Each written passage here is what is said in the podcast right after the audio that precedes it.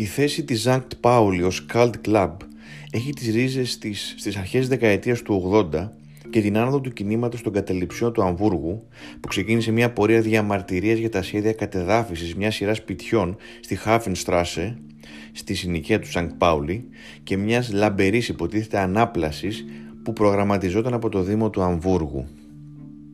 Με φόντο την υψηλή ανεργία των νέων και την έλλειψη οικονομικά προσιτών κατοικιών στο Αμβούργο, οι καταληψίες, που προέρχονταν κυρίως από εργατικές οικογένειες, αγκάλιασαν τη ριζοσπαστική αριστερή πολιτική. Ίδρυσαν κοινωνικές κουζίνες, infoshops, μπειραρίες και χώρους συναυλιών και σύντομα η Hafenstrasse έγινε σύμβολο της λαϊκής κινητοποίησης. Διακοσμώντας τα κτίρια με γκράφιτι, τοιχογραφίες και συνθήματα, οι καταληψίες θα περνούσαν πάνω από μία δεκαετία σε σφοδρή σύγκρουση με τις αρχές της πόλης. Πολλοί από αυτούς θα άρχισαν επίσης να υποστηρίζουν την ομάδα της Σανκτ Πάουλη, βοηθώντας να τεθούν οι βάσεις για αυτό που είναι σήμερα ο σύλλογος. Ένας σύλλογος καθαρά αντιφασιστικός, κατά των διακρίσεων και κατά του κατεστημένου. Με ένα γήπεδο, το Μίλερντορ, που βρίσκεται κοντά στις αποβάθρες του Αμβούργου, την περιοχή με τα κόκκινα φανάρια και την πυρετόδη νυχτερινή ζωή του Ρίμπερμπαν, μια περιοχή όπου συναντιούνται τα ζωηρά πνεύματα της πόλης. Με την άφηξη των ε, καταληψιών της Χάφενστράσε, οι υποκουλτούρες άκμασαν μέσα στο στάδιο. Προώθησαν μια ατμόσφαιρα πάρτι, βοηθούμενοι από τους δεσμούς με την μπανκ και την εναλλακτική μουσική σκηνή. Σήμερα υπάρχουν λίγα επαγγελματικά κλαμπ τόσο ενεργά στην τοπική τους κοινότητα όσο η Ζανκτ Πάουλη, η οποία διοικείται από πάνω από 35.000 μέλη που αποφασίζουν με τρόπο δημοκρατικό μέσω συνελεύσεων για όλα τα θέματα που αφορούν το κλαμπ. Οι πρωτοβουλίες των οπαδών της ομάδας περιλαμβάνουν δωρεάν προπονήσεις και επιδοτούμενα ταξίδια για παιδιά της περιοχής, συγκέντρωση χρημάτων για την εξασφάλιση διαμονής σε άστεγους, οργάνωση αντιρατσιστικών τουρνουά βάσης και στήριξη της ομάδας προσφύγων και μεταναστών με το όνομα Football Club Lampedusa. Μέσα στο Millerdor υπάρχει μια μεγάλη τοιχογραφία που γράφει «Kein Fußball den Faschisten» όχι ποδόσφαιρο για φασίστες, ένα σύνθημα που έχει κοσμήσει πολλές φορές στο παρελθόν τη φανέλα του συλλόγου και πάντοτε τα τελευταία χρόνια φοριέται από τους παίκτες της ομάδας σε παιχνίδια κοντά στην επέτειο μνήμης του ολοκαυτώματος. Στις εξέδρες, οι οπαδοί έχουν οργανώσει χορογραφίες για την υποστήριξη της κοινότητας και ανεβάζουν τακτικά πανό με μηνύματα όπως «Καλωσορίσατε πρόσφυγες» ή «Κανείς δεν είναι παράνομος». Στι αρχές δεκαετίας του 90, η Ζάνκτ Πάουλ ήταν ο πρώτος γερμανικός σύλλογος που απαγόρευσε επίσημα και ποινικοποίησε μάλιστα τα ρατσιστικά και σεξιστικά συνθήματα και τους ναζιστικούς χαιρετισμούς στην κερκίδα και τον αγωνιστικό χώρο. Χάρη σε αυτή την πολιτική, πολλοί άνθρωποι που δεν ασχολούνταν με το ποδόσφαιρο το λάτρεψαν και βρήκαν έναν ασφαλή χώρο έκφρασης στην κερκίδα. Έτσι, η ομάδα κατάφερε να αποκτήσει οπαδούς και φίλους σε όλο τον κόσμο, να αποτελέσει έμπνευση για οπαδούς άλλων ομάδων σε Ευρώπη και Λατινική Αμερική πρωτίστως, παρά το γεγονός ότι δεν έχει να επιδείξει ούτε τρόπαια, ούτε σπουδαίες πορείες στην Bundesliga ή σε ευρωπαϊκές διοργανώσεις. Δεν είναι ασυνήθιστο να βλέπεις θαυμαστές τη Ζανκτ Πάουλη στο εξωτερικό να στολίζονται με το διάσημο καπελάκι ή μπλούζες και εμφανίσεις με το, με το μοτίβο της ομάδας, το, το περίφημο Jolly Roger, το οποίο παραπέμπει στη μεσαιωνική ιστορία του Αμβούργου ως καταφύγιο για πειρατές, τους αρχικούς δηλαδή αντάρτες κατά του κατεστημένου, που διαδόθηκε από τους καταληψίες της Χάφενστράσε. Ούτε είναι ασυνήθιστο να διαβάζουμε για τη Ζανκτ Πάουλη μέσα από πολιτικά και ακαδημαϊκά κείμενα, με το σύλλογο και τους οπαδούς του να προσφέρουν πλούσιο υλικό σε συγγραφείς και ακαδημαϊκούς τις τελευταίες δεκαετίες ένα ωραίο, σχεδόν ερωτικό γράμμα θα λέγαμε προς το σύλλογο και όσα πρεσβεύει βρίσκουμε μέσα από την έκδοση St. Pauli Another Football is Possible το οποίο δημοσιεύτηκε πριν από τρία χρόνια και για το οποίο θα μιλήσουμε κάποια στιγμή στη συνέχεια. Μέσα όμως σε αυτό το σύλλογο με βαθιά αντιρατσιστικά αντανακλαστικά βρίσκουμε έναν Ναζί. Ποιος ήταν αυτός ο Ναζί και τι ρόλο έπαιξε στην ομάδα θα το δούμε αμέσως μετά.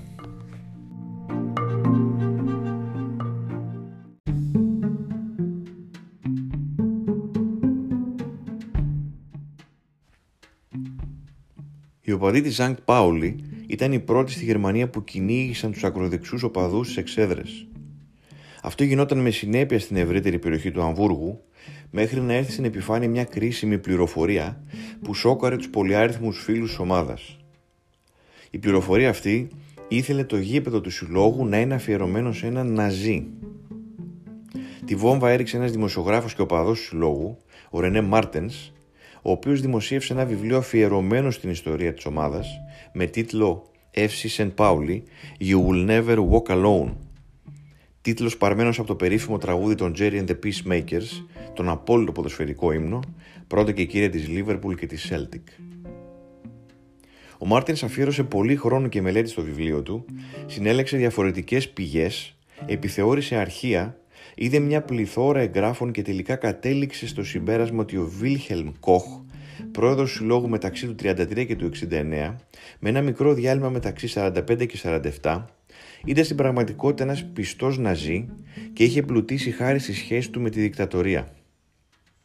Φρικτός λέει και στην πιο αντιφασιστική φανέλα του παγκοσμίου ποδοσφαίρου, σε μια ιστορία που είχε χαθεί, κόρη ενός μακρινού παρελθόντος που προηγήθηκε της πολιτικής ταυτότητας των υποστηρικτών της ομάδας του Αμβούργου, εχμάλωτη μετά την αποκατάσταση του Κόχ από τη δικαιοσύνη του 47, κατά τη διάρκεια της διαδικασίας αποναζιστοποίησης που βρισκόταν σε εξέλιξη στη μεταπολεμική Γερμανία.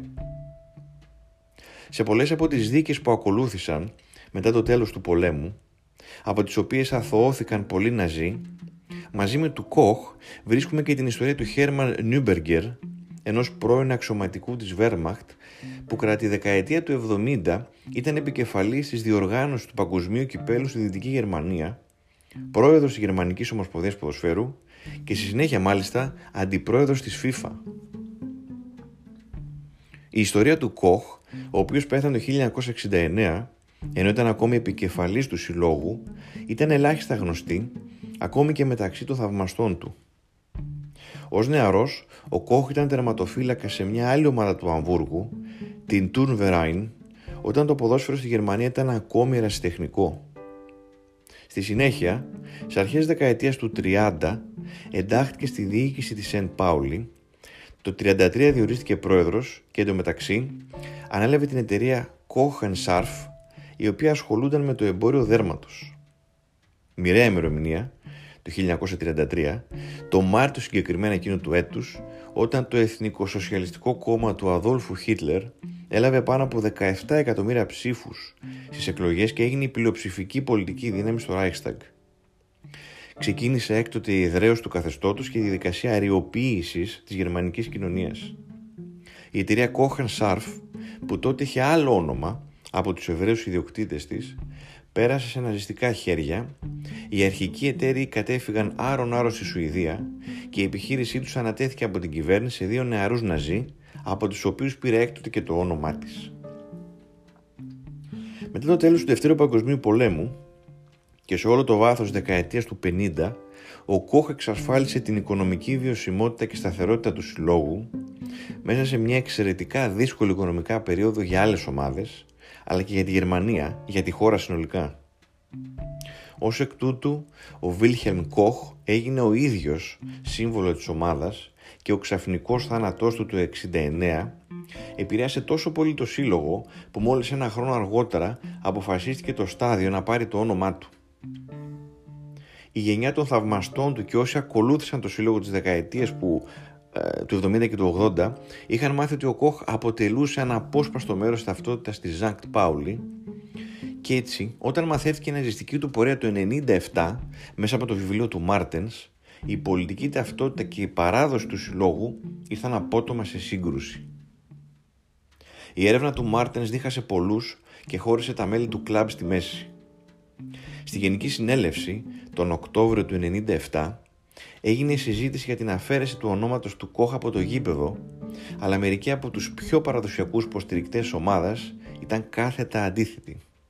Έτσι, η συνάντηση μετατρέπεται σε μια τεράστια λεκτική αντιπαράθεση χωρίς όρια, με ύβρις να εξαπολύονται προς όλες πλευρές. Για να ερεμήσει τα πνεύματα, ο πρόεδρος Hans Appel αποφασίζει τελικά να επικοινωνήσει με τον ιστορικό Frank Bachor, ένα νεαρό ερευνητή του Πανεπιστήμιου του Αμβούργου, και ειδικό στις πολιτικές αριοποίησης των εβραϊκών εταιριών στη γερμανική πόλη και του αναθέτει την έρευνα τεκμηρίωσης για να επαληθεύσει το παρελθόν του Κοχ, να αναδείξει τους πραγματικούς δεσμούς του με τον ναζισμό και αν, πράγματι, επαληθεύονται όλα όσα έχει γράψει στο επίμαχο βιβλίο του ο Μάρτενς.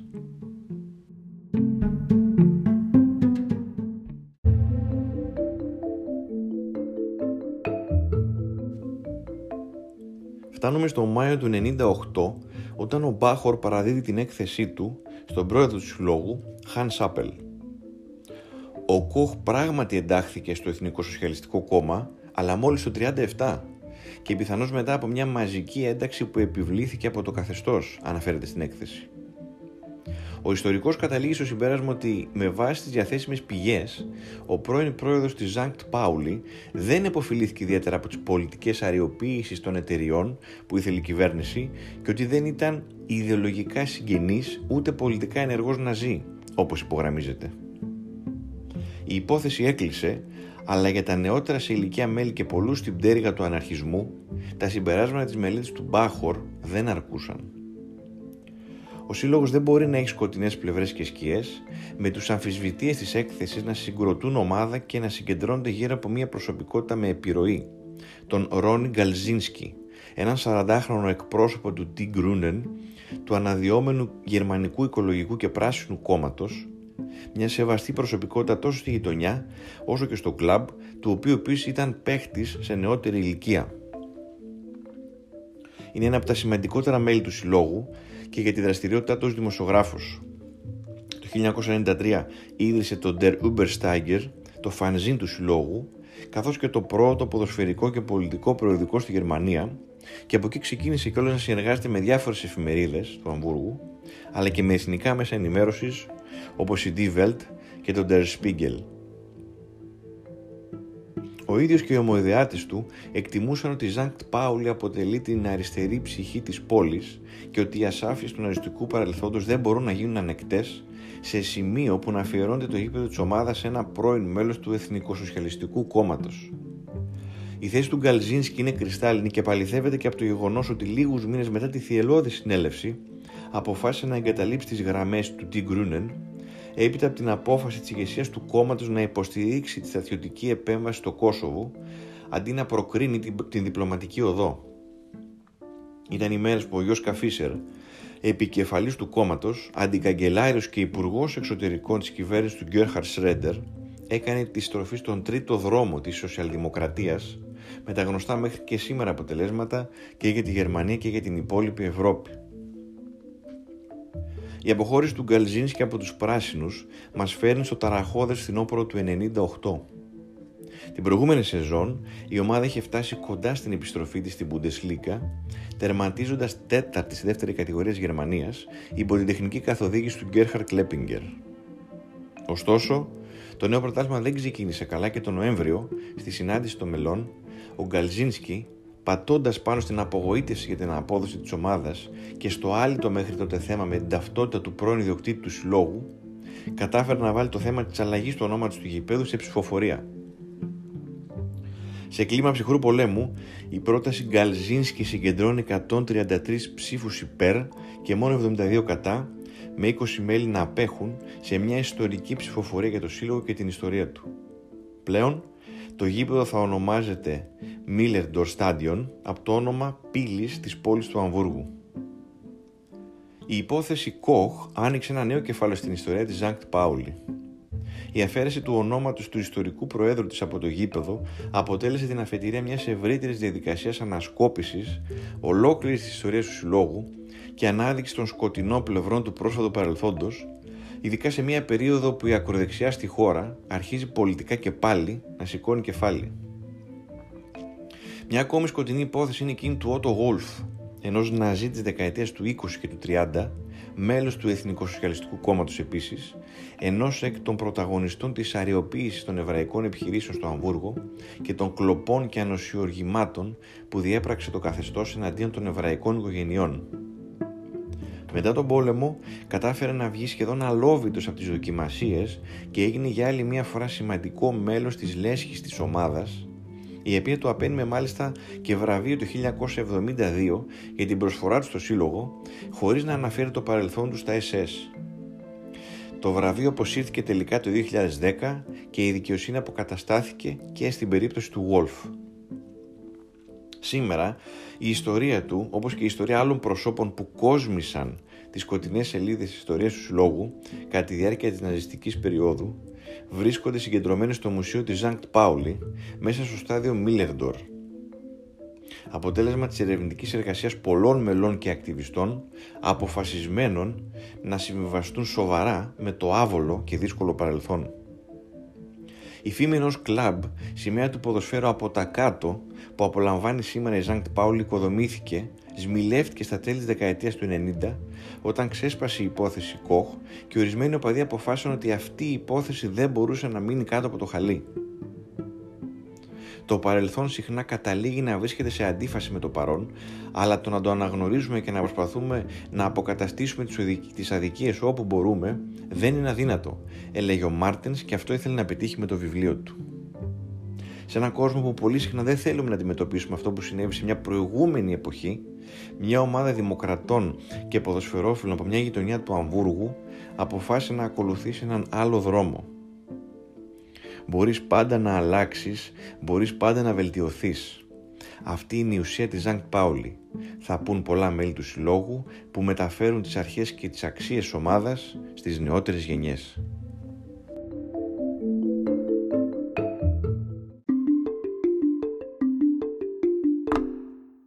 Ήταν το podcast της Ρόζα, Πελότα Λίμπρε, με τον Διεγκύτο.